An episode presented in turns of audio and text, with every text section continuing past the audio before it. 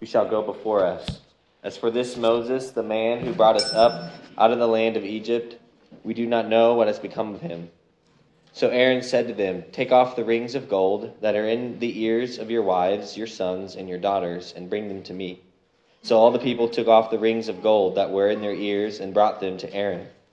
And he received the gold from their hand and fashioned it with a graving tool and made a golden calf.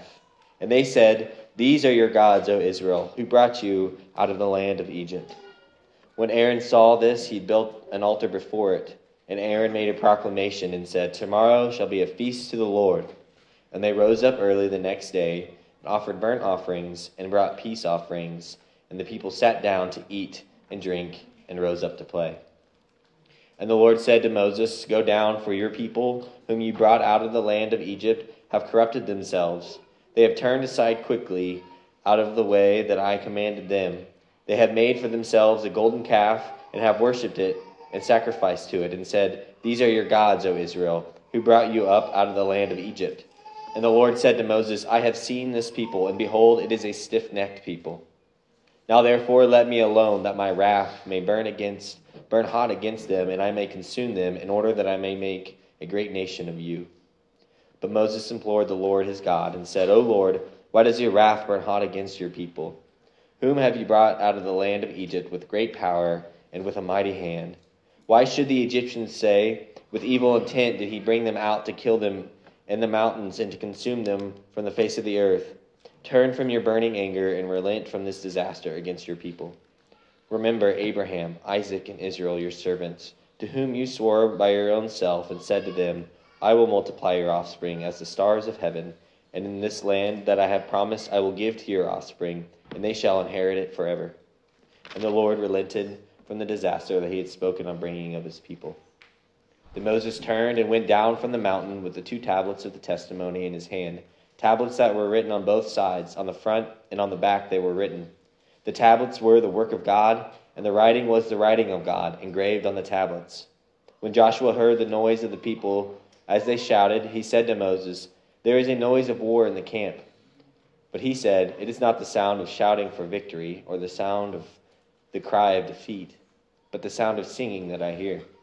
And as soon as he came near the camp and saw the calf and the dancing, Moses' anger burned hot, and he threw the tablets out of his hands and broke them at the foot of the mountain. He took the calf that had, that had made and burned it with fire and ground it to powder and scattered it on the water and made the people of Israel drink it. But Moses said to Aaron, What did this people do to you that you have brought such a great sin upon them? And Aaron said, Let not your anger burn, uh, my Lord, burn hot. You know that the people, that they are set on evil, for they said to me, Make us gods who shall go before us. As for this Moses, this man who brought us out of the land of Egypt, we do not know what has become of him. So I said to them, Let any who have gold take it off. So they gave it to me, threw it in the fire, and out came this calf. When Moses saw that the people had broken loose, for Aaron had let them break loose to the derision of their enemies, then Moses stood in the gate of the camp and said, Who is on the Lord's side? Come to me. All the sons of Levi gathered around him, and he said to them, Thus says the Lord God of Israel. Put your sword on your side of each, each of you, and go to and from the gate to gate throughout the camp. Each of you kill his brother and his companion and his neighbor. And the sons of Levi did according to the word of Moses. And that day about 3,000 men fell. Moses said, Today you have been ordained for the service of the Lord, each of you at the cost of his son and of his brother, so that he might bestow a blessing upon you this day. The next day, Lord, Moses said to the people, You have sinned a great sin. And now I will go up to the Lord. Perhaps I can make atonement for your sin. So Moses returned to the Lord and said, Alas, this people has sinned a great sin. They have made for themselves gods of gold. But now, if you will forgive their sin, but if not, please blot me out of your book that you have written. But the Lord said to Moses, Whoever has sinned against me, I will blot out of my book. But now go, lead the people to the place about which I have spoken to you. Behold, my angel shall go before you. Nevertheless, in the day when I visit, I will visit their sin upon them. May the word of the Lord be so. Would you bow your heads? Let's pray for blessing over this, this passage. Dear Heavenly Father,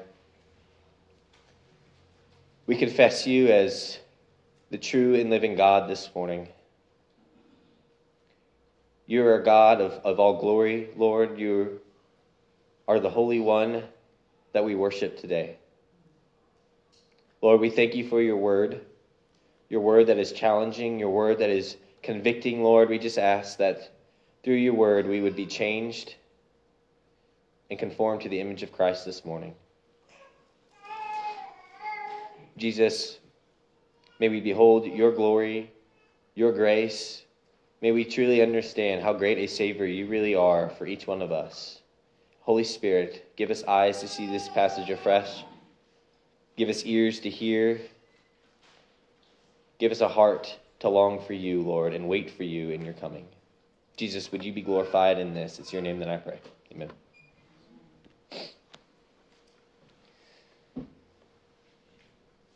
I'm a, I am a football fan, right? As many Kansas Cityans are, at least right now at this time.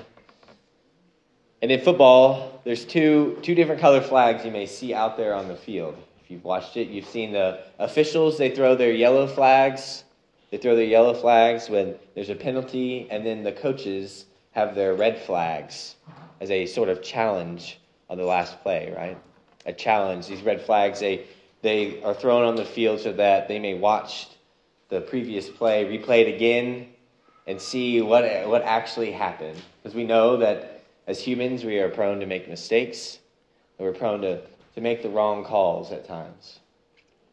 But not only am I a fan of football, but I've become a fan of these commercials that really play on these flags that you started seeing around football season. Maybe you've seen this, right? The, the challenge flag that comes out, but it comes out during real life situations, situations that I maybe faced situations that you have probably faced before, right? Things like, did you grab the baby's bag on your way out? Did you grab the, the paddles for the, the kayaks? No, I thought you said you would get them. Do we need to pull the challenge flag out? You've maybe seen these commercials, have you not? If you haven't seen these commercials, you've lived these experiences before. How many of us wish that this is how it worked in real life? that you could challenge the call, right? Go back and look at it again. Many of us, we, we wish we could do that because we would feel vindicated or, or justified because obviously we are the ones that made the right call, that remember the past in the right way. But more often than not, at least it is for me, because I'm the one with the bad memory in our marriage, more often than not, I'm the one that's wrong. More often than not, I don't remember the past exactly how it happened. Here in this passage with the Israelites, we see a people who have forgotten their past. They've forgotten their past, and not only have they forgotten it, but they don't remember remember it the way that it's actually been so. And sadly, as not just a pastor, but as one who's grown up in the church and, and been part of the Lord's work in, in a healthy church for a long time. Sadly, I've seen one too many students, I've seen one too many parents, one too many adults who forget what their past was really like. And then they go back. They were here, they were among us, they were excited. And then one day, you kind of look up and you just kind of throw your hands up and you're like, where did, where did they go? Where are they now? As Pastor Jesse at our church likes to say, these are the people that just kind of poof, right? Gone without a trace. Some go back, but not you, church. Not you. By the work of the Holy Spirit, through the gospel of Jesus Christ, and thanks to the word of the Lord, May you be a people who do not go back. There's a lot that's going on in this passage of Exodus 32 and and uh, going through Exodus right now at our church on Wednesday nights with the students, so that you kind of understand what leads up into this passage. And there's a lot going on.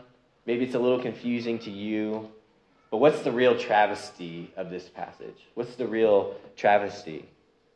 Well, in context in Exodus, you know that, that Moses has been given a, a word from the Lord, and not just a word, but the very law of God presented to him. the law of God that is said in this passage that has been etched in stone here. God Himself has etched His law in the stone. God Himself has spoken His law to His people. And so the, the great irony, not in a funny way, just how it is, the irony is that while Moses is getting the law of God, we're getting an insight here to Exodus 32 on what the people are doing while he is speaking face to face with the Lord. While he's getting the law, they're breaking that law. Their big mistake. Moses has been up on the mountain. It says he's up there for, for 40 days while he receives this law. And I don't know if it was day two. I don't know if it's day 38, but at some point in those days, the people begin to grow impatient.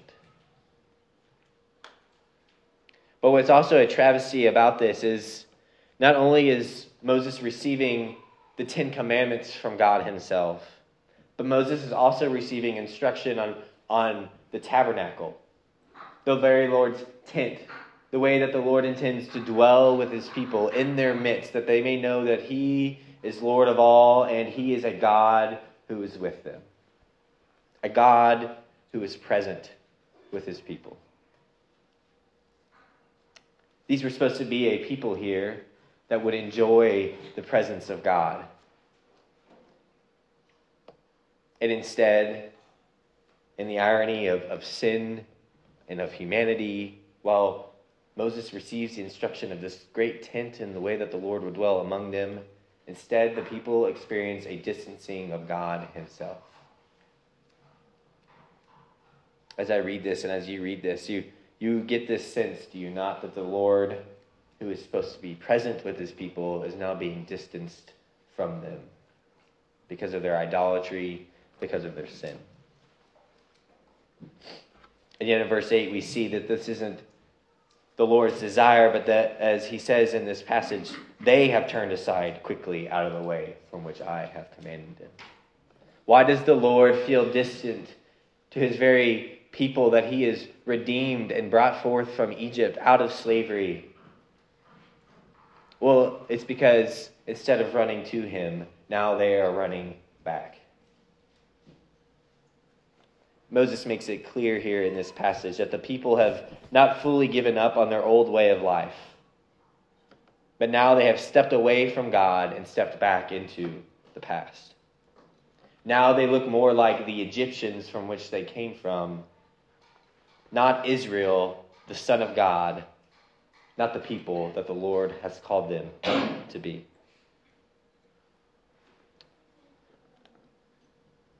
You and I, we are a people, a people who may be prone to step back. But by the word of the Lord and by the grace of God, I pray that you may continue to be his prized possession his prized possession. That is what the Lord calls his people earlier on in Exodus, and that's what he calls his church today. A people for his glory, but a people that he himself, the Lord of glory, treasures. So the purpose of this passage and the purpose for preaching this, this morning is clear. Church, don't go back. Don't go back. But push onward. Push onward as the buttress of truth that God has made you to be here in this community. Push onward as a people of faith. Push onward as a people who cherish the very presence of God Almighty. You must be reminded this morning that there is nothing good to go back to. But our greatest good is the one that has called us out of that past life, out of the life of slavery, and called us into his marvelous light. Paul reflects on this. He gives the same purpose in, in 1 Corinthians. I'm just going to read that real quick. 1 Corinthians chapter 10, as Paul reflects on, on the Old Testament scriptures and he reflects on Israel's life. He says this in verse 5 Nevertheless, with most of them, God was not pleased, for they were not overthrown sorry, for they were overthrown in the wilderness. Now these things took place as examples for us, that we might not desire evil as they did. Church, don't go back.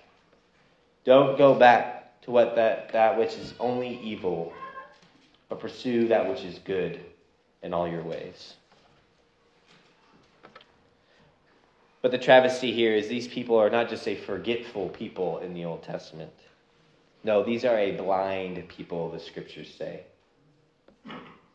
We are blind before we come to Christ. Blind to Yahweh, blind to his holiness, blind to his very greatness. And that's really where the irony is, is it not in this passage? That a people who are so blind, who, who desire something they can touch and they can feel, and they build for themselves an idol. Yet all the while, all that they need is the Lord of glory himself, who is there with them. A God that you may not see, but a God who is very present in the day of trouble. May the Lord open up our eyes to see that which is true this morning. So, church, we're going to look together from this passage, mostly from the first 10 verses here, but there's five ways in which these people are blind. Blind in this passage. Five ways in which the Lord, in turn, opens our eyes to see and behold his glory. May we not be blind or forgetful this morning. And number one, these are people that could not see God's timing.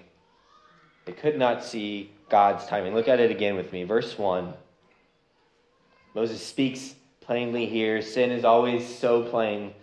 When the people saw that Moses delayed to come down from the mountain, they gathered to themselves they gathered themselves together to Aaron and said to him, Up, make us gods who shall go before us what did they see? They, they saw Abraham had, sorry, Moses had not returned yet, that he had delayed to come to them. They could not understand the timing of the Lord. In the Old Testament, we see other examples of this. Maybe most fam- famously, you might think of Abraham and Sarah. Abraham and Sarah, do you not? Abraham and Sarah, who've been promised a, a son of promise Abraham had been told that through him the Lord would make a great people, through him he would make great nations from. And in order to do that, you need children. Right? You, you need that legacy, that fruit that which the Lord can provide. So Abraham and Sarah, they wait and they wait. And then they take matters into their own hands. Sarah gives Hagar over to Abraham, and I cannot imagine all the sort of marital problems that can cause, but the problems that causes before the Lord Almighty Himself. Why? Because God said, I have a son promised for you, and this is not the way. This is not the way. They had an issue with the Lord's timing, just like just like the Israelites have here in this passage. I have an issue with the Lord's timing whenever I try to take things into my own hands. I have an issue with the Lord's timing when I do not consult the Lord before moving forward in the ways of the Lord. We are called to be the Lord's hands and feet, but we cannot work for the Lord without the Lord Himself working in us. Church, don't take matters into your own hands, but rather be the hands who are directed by the head himself, the head who is Jesus Christ this morning. Aaron, who often becomes the negative example here in this passage for us, a man who's called to leadership and it fails in many ways. He seems to respond out of fear here. Fear. I'm not exactly sure what that fear, what the root of that fear is. It could be that he was afraid that they would harm him. They seem pretty direct here in this passage. Right? Up, make us gods. Maybe he was afraid that they would reject him. Whatever it is, Aaron himself was driven back to Egypt out of fear instead of standing firm in the faith. But praise God for a wonderful Savior who has revealed himself to us this morning. That you, church, would not be a people of fear, but a people of faith. Faith. And that faith is most glorious seen in this world when we are a church who wait on the Lord. The Lord does not delay. His timing is always perfect. Church, wait on the Lord this morning. That decision to follow the Lord and, and to wait on Him, Scripture says it, it starts today and it's renewed every day. It is through faith and not by sight that we have conviction to stand firm for Christ when we need it most. There will not be a time in your life where you're called to resort to anything other than faith in Jesus Christ. Faith is necessary in all times, in all circumstances. You see, for in Scripture, it's not a question of where God works, but how is God working? Through study of Scripture, God shows Himself to us that we may grow aware of His work in us and around us at all times, that we may behold His glory in the very mundane things of life, that you may behold His glory in the very trials of life themselves. Wait on the Lord. And that uh, passage we read out of 2 Samuel earlier, chapter 22, David himself, he, he praises the Lord as he, he calls him a refuge of strength there in those first couple verses. He praises the Lord that he is a Lord, a God that he can wait on and account for his works in his life. I just want to encourage you this morning that through the trials, maybe maybe it's some of you have faced cancer. Maybe some of you have faced death, death of a loved one, death of your, your own fruit from the Lord, death of children. Maybe you face the, the unknowns of whether it's a job that you'll have tomorrow or not. Whatever it is, the Lord says to wait on Him in faith. You see, in, in the military, a soldier is called to to hold the wall, to, to stand firm, to, to be on watch throughout the night. And if you're caught sleeping as a soldier, there's dire consequences that come with that. Waiting is, is not standing idly by, but waiting is, is watching, being alert, the Lord says, in this world. Standing firm against sin, standing firm against fear. May we be a people who see the Lord at, at work in all things in this life. They could not see the Lord's timing. But this is also a people who could not see their false worship. They could not see their false worship. Here in this passage, you, we see things like making altars and, and holding a feast for the Lord. These things maybe sound right to the people, but they're done in all the wrong ways. Here it is clear there is a wrong picture of worship happening in the camp of Israel. While they don't outright reject Yahweh and they bring up his name here in this passage in verse 5, they are worshiping a false idol. They are worshiping a young bull here a God that they are adding on top of Yahweh himself. And I think verse 4 is key into understanding what's going on because there's some, some misdirect and misunderstanding to who Yahweh is and how he works in their life. Verse 4 this is Aaron. He received the gold from their hand, the gold that he, he had asked for, which in Exodus the gold that is meant to be used for the tabernacle later on, for true worship later on. They, they squander, they turn it over to this idol worship. And he fashions a calf. And they said, These are your gods, O Israel, who brought you out of the land of Egypt. I mean, are you kidding me, church? Right? We, we read that, we're like, no, it is Yahweh, and by his hand that has brought them out of Egypt. But there, I think there's a little more going on here when they say that these are your gods. Another title for, for the Lord in the Old Testament not only is Yahweh, but it's Elohim as well. Elohim, which could be a plural form for gods, or it could be a title for God Almighty Himself, the one true living God. By no means am I a Hebrew scholar, but I think it's important here because what's going on is they're using the same title that can be used of the Lord to refer to this young bull here. That these are your gods. And it's clear in the Old Testament when we're talking about Elohim, the God of gods, the Lord of lords, or when we're talking about false gods, because of the context of the words around it, okay? But why is this important? Because there's misdirect and who they are calling their God, misdirect and their worship. That while they might be a people who say, No, we, we believe in Yahweh, we trust in Him, we just also believe in these other gods as well. This is a form of syncretism, I think, that's going on here with idol worship. A blending of what, you, what they would call the faith here. But really, what it is is a gross parody of what God has asked them to do. He says, Build my tabernacle, use the gold they've taken from Egypt for that tabernacle. Instead, they build this idol with it and they call it God Himself.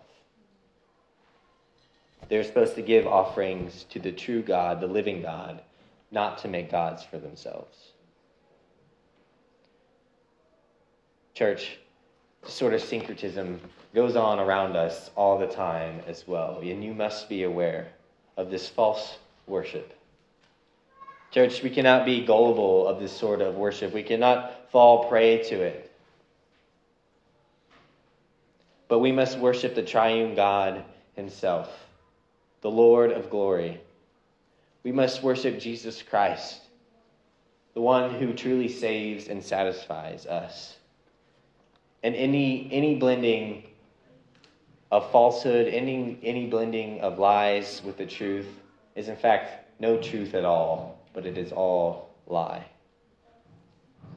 We commit our ways to God's truth, to the revealed word, both incarnate in Jesus Christ and inscripturated in these Bibles before you now. You see, in, in Lawson, Missouri, it looks a lot different than Kansas City. Okay, we'll be the first ones to admit that. Small town, different jobs there, lots of hardworking families. I love to be a part of it. But what we find in Lawson, Missouri is, is a lot of a lot of people who profess to be what they would call Christians or churchgoers. Yet many of these are the same people that when the Mormon missionaries come around knocking on their doors, fall prey to the lies that are given to them. Things like, well, we worship the same Father. Or things like, well, we believe in Jesus Christ as well.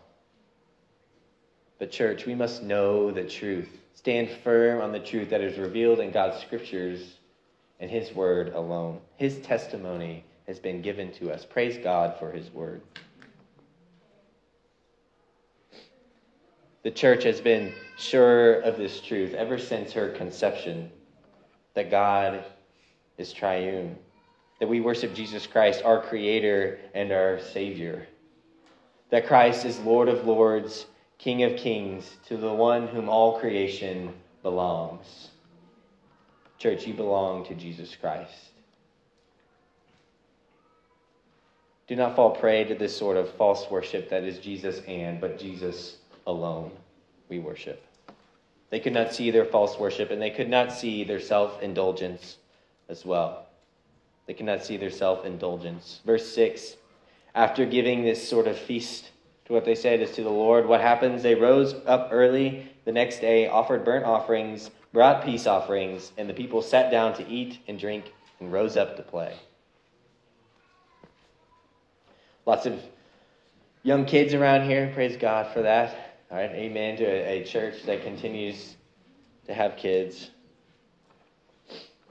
Have you ever seen a little kid, or maybe you were this kid, that walk into a new place and they would just get overstimulated, super excited, start bouncing off the walls, right? I don't know if Chuck E. Cheese is still a thing, but that was a thing then. Right? You get in there and you just don't even know, like, you don't know what to do because there's so much to do. And usually what happens, parents, you might have tested this, the kids end up maybe getting a scolding right off the get go, right? Why? Because they don't know how to behave themselves with all the found freedom that they have. Here, God is getting our attention this morning that we may not be children in this way, but rather that He would direct our passions and our desires, and He would direct them in a way that glorifies Him and does not serve ourselves. They could not see their self indulgence here. Spiritually, they're, they're trapped in a sort of spiritual stupor here where they, they're just they're in a, in a coma. They, they can't respond to the Lord's work. And yet their flesh seems to be in a frenzy. They're eating, they're drinking, they rose up to play. Yes, that is a euphemism for sexual immorality here. Some may disagree with that. Either way, these are people who seek to satisfy their flesh. How do we know that their, their worship is not really spirit led because it's a self serving worship in the end? It serves their flesh. False worship always puts an emphasis on the flesh and not on beholding the glory of Christ. They hold a feast before this idol. They make sacrifices to it, sacrifices that belong to Yahweh and Yahweh alone. And then they go off and they indulge themselves. They act like they're giving to God, but instead, Scripture makes it clear they are exchanging the glory of God for their own desires. Paul says it this way in Romans chapter 1. He says, For although they knew God, they did not honor him as God or give thanks to him, but they became futile in their thinking, and their foolish hearts were darkened. Claiming to be wise, they became fools and exchanged the glory of the immortal God for images resembling mortal man and birds and animals and creeping things.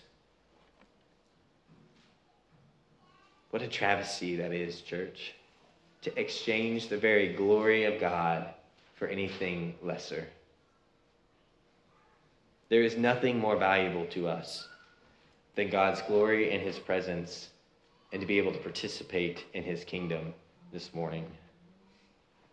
Even our own desires must be subjected to the revealed word of God, subjected to the lordship of Christ himself, subjected to the scripture who or sorry, the spirit who speaks through these scriptures this morning. Who trains us how to think and how to feel rightly in a way that enjoys God's presence.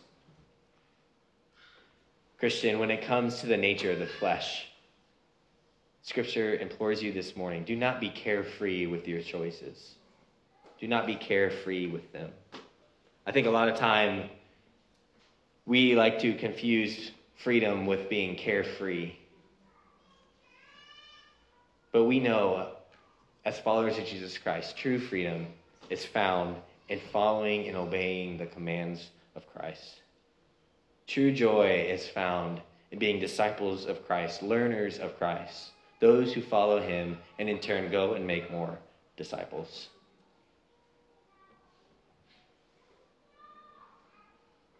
God's gifts, they matter to you. They matter in your life. He gives good gifts to you. But may these gifts be a way of enjoying the one who gives them and not indulging the flesh itself. See, the nasty thing about this flesh that we have, that all of us have, that we all are called to wrestle with until the Lord returns, is the more that we feed it, the more its hunger grows. But it's the gospel that not only saves us this morning, but satisfies us in the morning. Keep turning to the gospel that satisfies. Church, we are not missing out on anything that this world has to offer because we have the one who made this world and all of its gifts.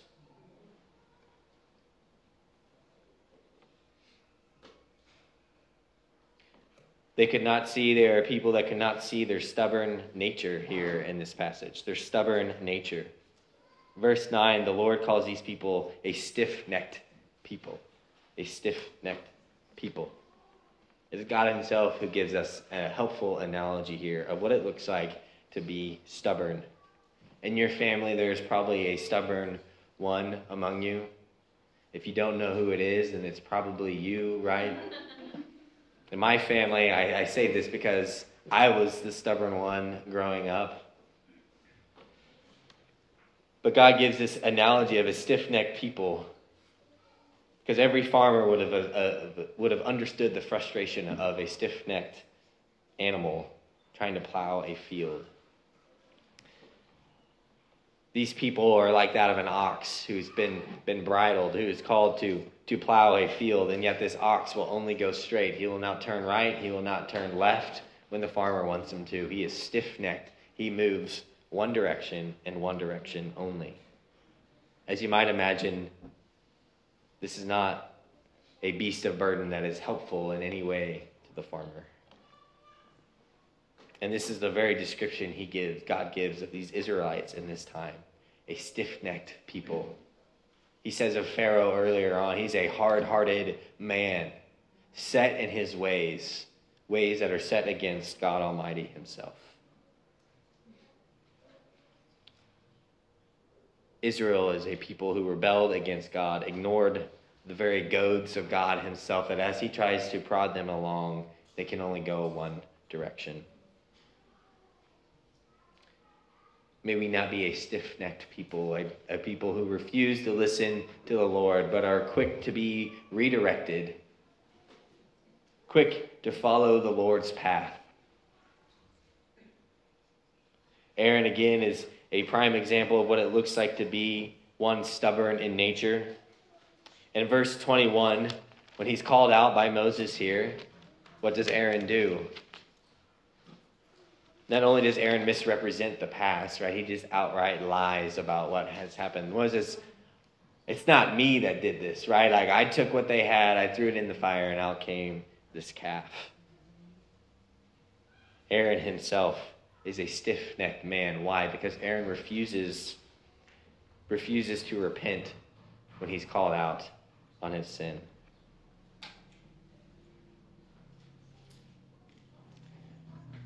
He just doesn't make lame excuses, but he lies about what happens and he continues in that way.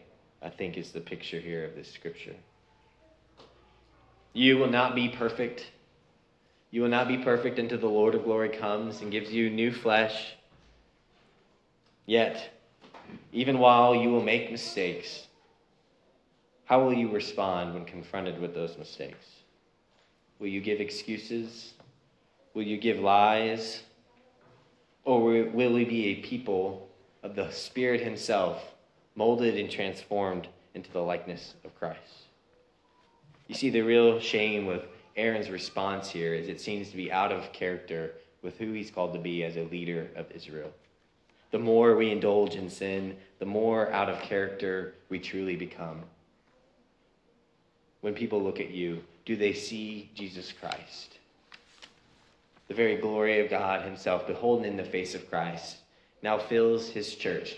May we not be out of step and out of character with that which the Lord has called us to as His prized possession a people called to be a, a, nation of priests on his behalf. Church, you are priests who represent the Lord in this world. May we be found in step with the character of Christ. And finally, they could not see their great sin. And this is the true saddening part of this passage. They could not see their great sin. Where does it all lead? Where does the false worship lead to? Where does the stubbornness lead to? The, the self indulgence? Leads to a blindness to the greatness of sin. The great misunderstanding in this passage is in verse 30. The next day, Moses said to the people, You have sinned a great sin. They have sinned a great sin, and yet they could not see sin for what it is an evilness against the Lord. While there's a lot going on here, church, what we take note of in Exodus 32 is that the Lord takes sin seriously. He takes sin seriously. And when Jesus Christ returns, the whole world will know how serious the Lord takes sin. But yet, through his word and by his grace, may we understand the seriousness of sin. That sin is, in fact, great against the Lord, an act of rebellion against him. We cannot afford to misunderstand the seriousness of this sin. And you, a church here in Kansas City, Missouri, is called to be a buttress of truth a light for God's glory, that the world around you may know the seriousness of that, seriousness of that sin and know the greatness of a Savior from that sin. You cannot shift the blame. All sin will be accounted for, but sin can be forgiven, the scripture says, in Jesus Christ. Christ is the only one who is capable to save. Church, may that be your confession now and always. May that be your confession in this community. That as we look at a world around us and we can see the, the evilness of, of sin itself, that, that this may be a fuel for us to declare the glory of God that much more. Continue to testify of Jesus Christ's grace and his goodness towards sinners. All of us we're that sheep, as we said earlier, the one that was straying. All of us are the ones who have been pursued by the Lord, by his grace, for his glory, that we may go out and find others. While our sin is great, the great testimony of the gospel is that Christ is greater for now and always. May we praise him for that for eternity. These people were blind in many ways in this passage, but you, church, you are not blind any longer. You've been given the Spirit of God, the gospel of Jesus Christ. May you continue to be heralds of that in all that you do. It's been a privilege to be here to worship with you all. Your hearts are, are evident in that worship. I thank God for that. But remember, there will come, come a day where the tendency is to stray, to go back but Christ is greater than all those things. Christ is greater than all that sin. Christ is greater than our own desires. Christ is greater than the things of this world itself. Pursue Christ in all that you do. And I have no doubt the Lord will continue to use this church in a way that magnifies his name and builds his kingdom here in Kansas City, Missouri. May we be a people who see by faith and pursue the Lord in faith in all that we do. Praise God for his mercy on sinners. As you can see here in this passage, we are in need of a great mercy, and he has that mercy available to us. We're going to wrap up this worship service with a couple more songs. Then I just want to encourage you this morning as we as we wrap up that we, as we reflect on the word of the Lord Himself and the grace of Jesus Christ, that we would respond with true heart, heartfelt worship now through these songs. That if you need prayer, I'm sure there's plenty of people in this congregation that would be happy to pray with you this morning. I'd be happy to pray with you. But if you do not know the Lord Jesus Christ this morning, I hope you can see that while there is a great evil in our sin that Christ can save you this morning. The scripture is clear when it says that if you confess with your mouth that Jesus is Lord and believe in your heart that God raised him from the dead, you will be saved by the grace of God and not by any sort of works this morning. If that's where your heart is at, convicted of a great sin, Confess to the Lord this morning, and he will save you. Let's respond now to his word. Respond in worship, respond in repentance. All glory to Christ this morning.